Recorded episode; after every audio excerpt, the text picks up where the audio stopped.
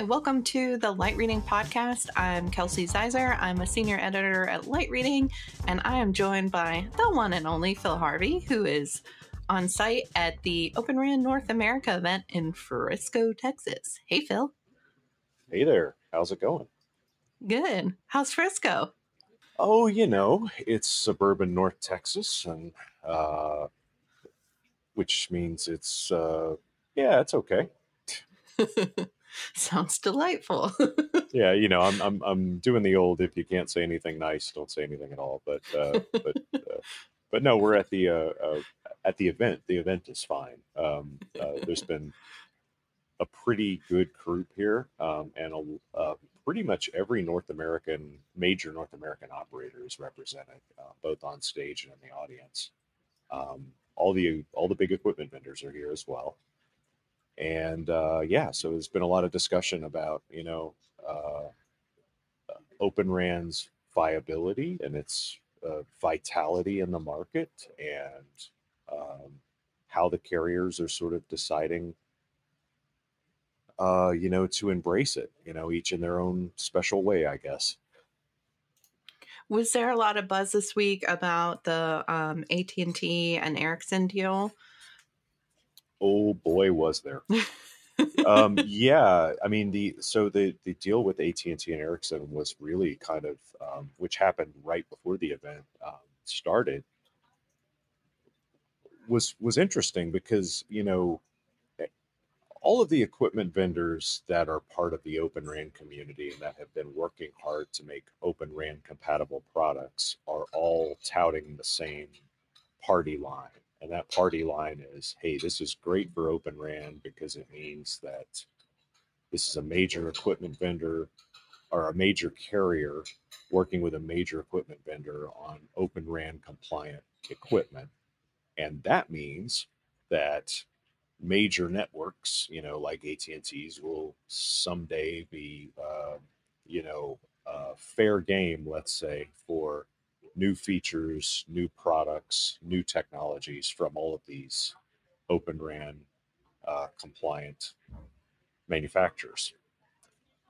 The reality is somewhat more nuanced. Um, you know, AT and T is is is selecting Ericsson to be its Open RAN vendor at scale in a uh, in its network. And while that does allow them eventually to deploy uh, components and software and hardware from different vendors and and you know without undermining the performance of the existing network um, it chose Ericsson and Ericsson has to date really been not the poster child for open RAN let's say um, in fact, they've kind of pushed uh, to kind of move the Open RAN specification more to their liking, more to suit the kind of you know the way that they already build their radios and their technology. So,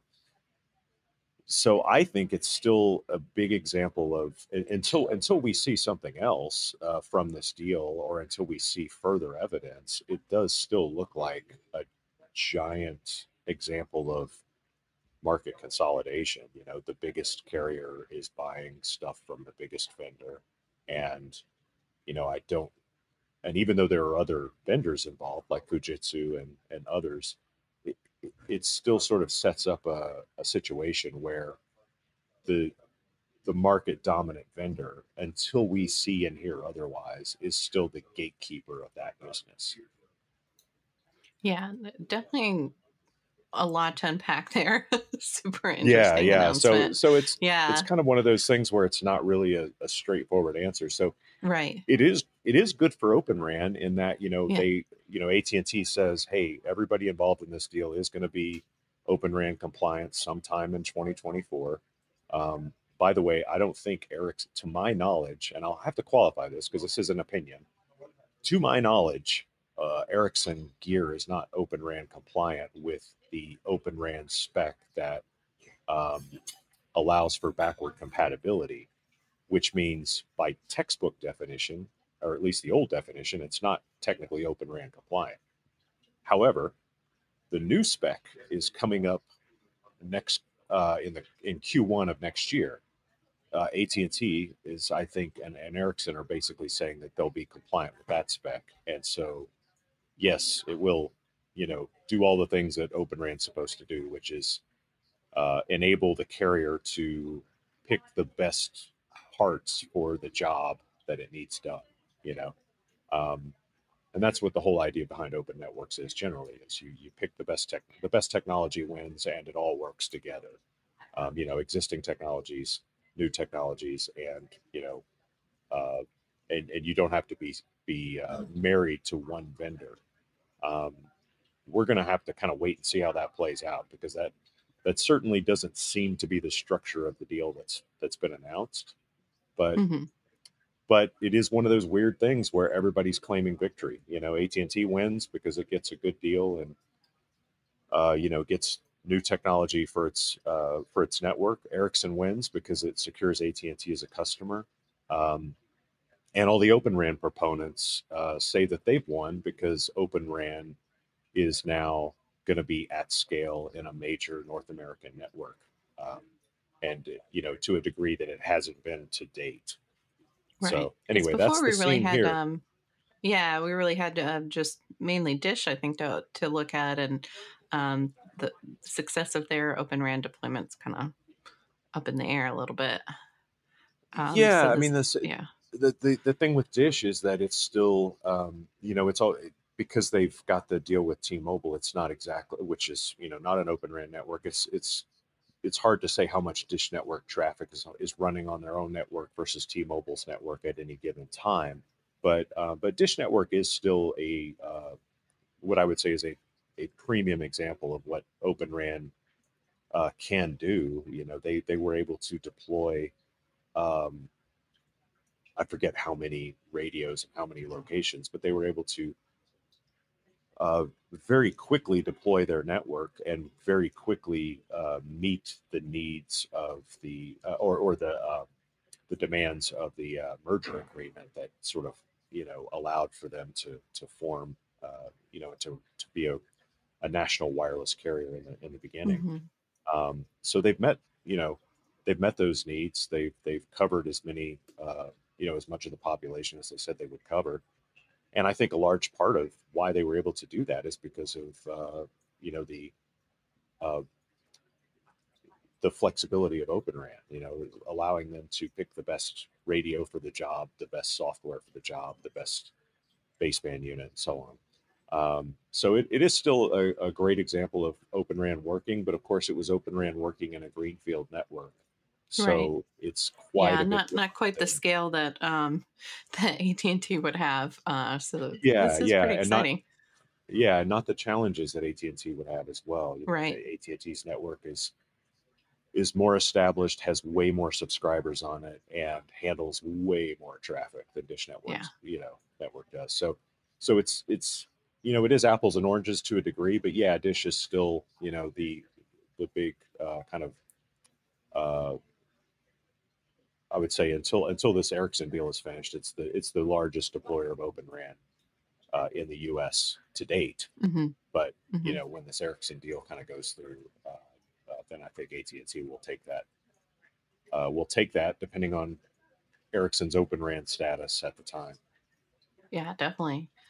Um, well, also wanted to cover a little bit more about um, uh, some of the other happenings at the show. Yeah. Were were there were there other um, you know uh, major themes um, or, or big topics that that was discussed? Um, yeah, what, you know, what kind of stood out to you?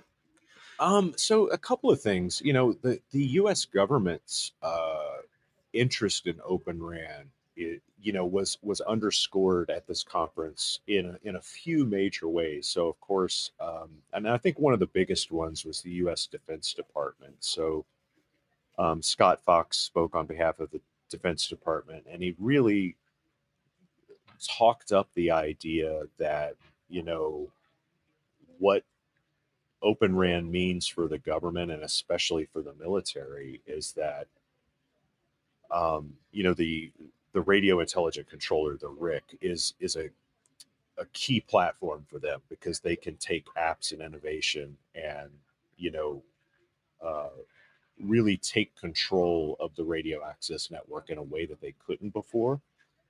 And they're very excited about that. I think what happens or what the military wants to do is you know have uh, 5g private networks deployed you know for its own use and be able to um, you know even though they're using commercial MVNOs and even though they're using uh, taking advantage of uh, commercial technologies, I think that there comes a point where they need to customize and they need to write applications and uh, programs that are just for the you know military use, and so this allows them to do that in a way that they haven't been able to do it before, and they were talking that up a lot at this sh- show, you know, that this is a big deal for them.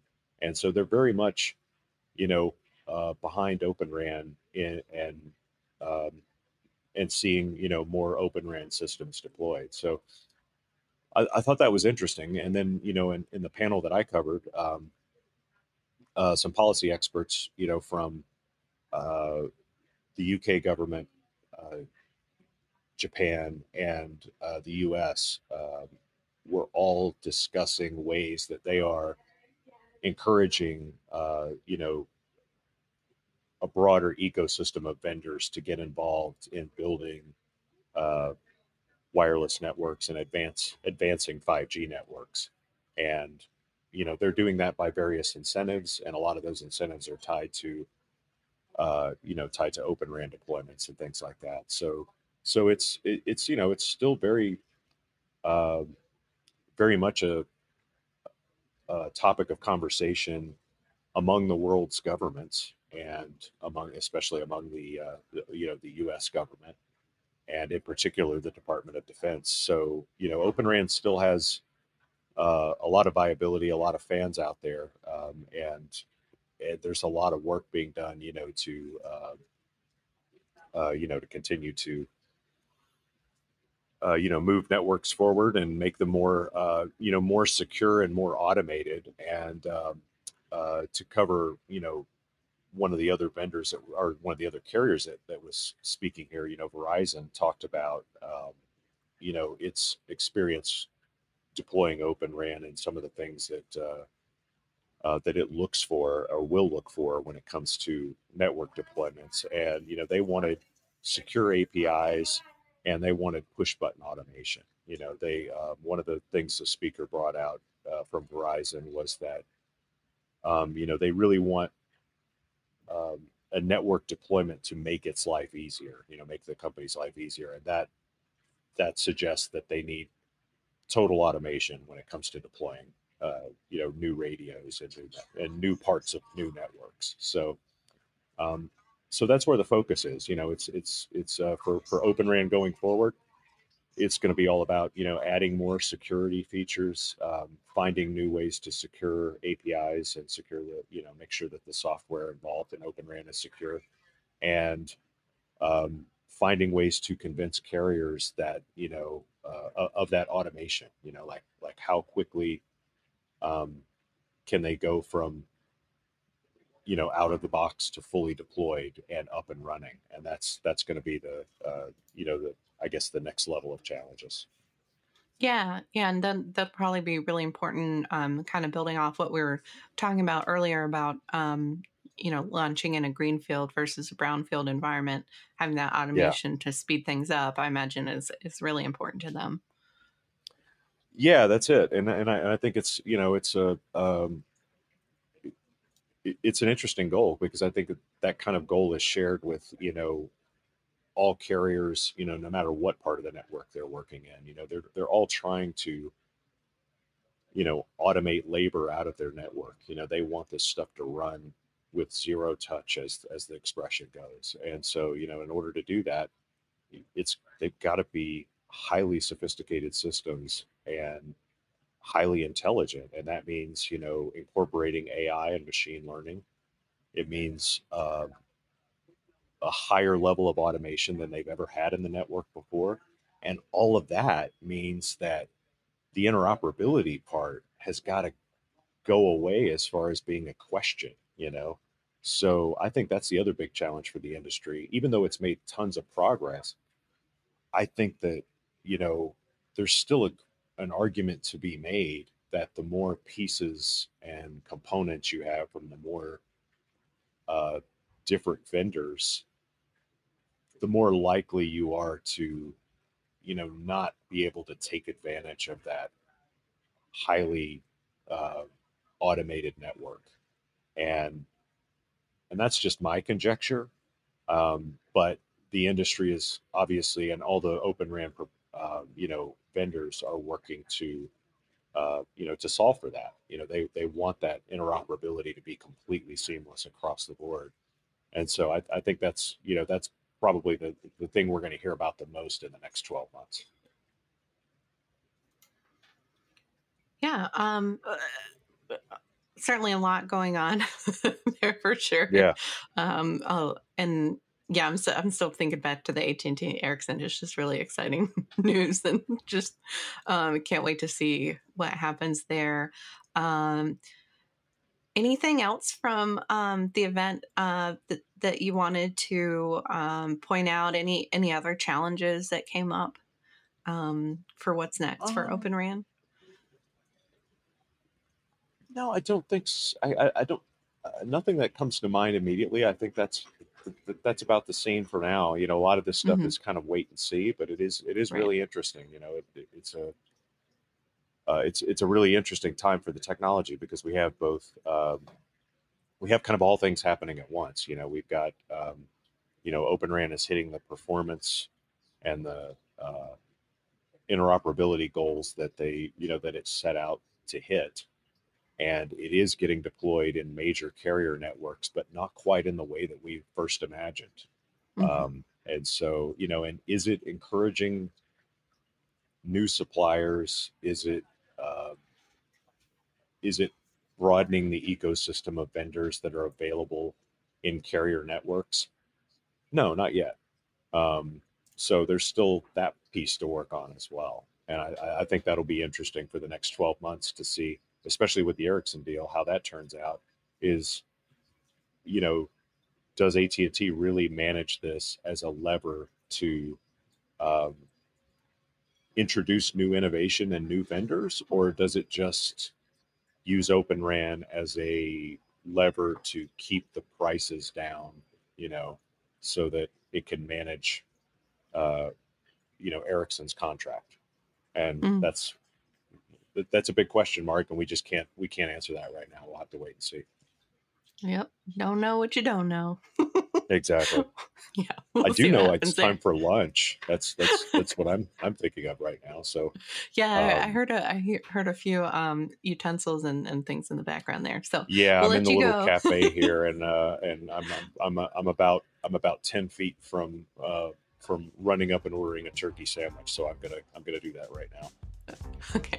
Well, thanks, Phil. Appreciate the update. All right, thanks, Kelsey. Bye.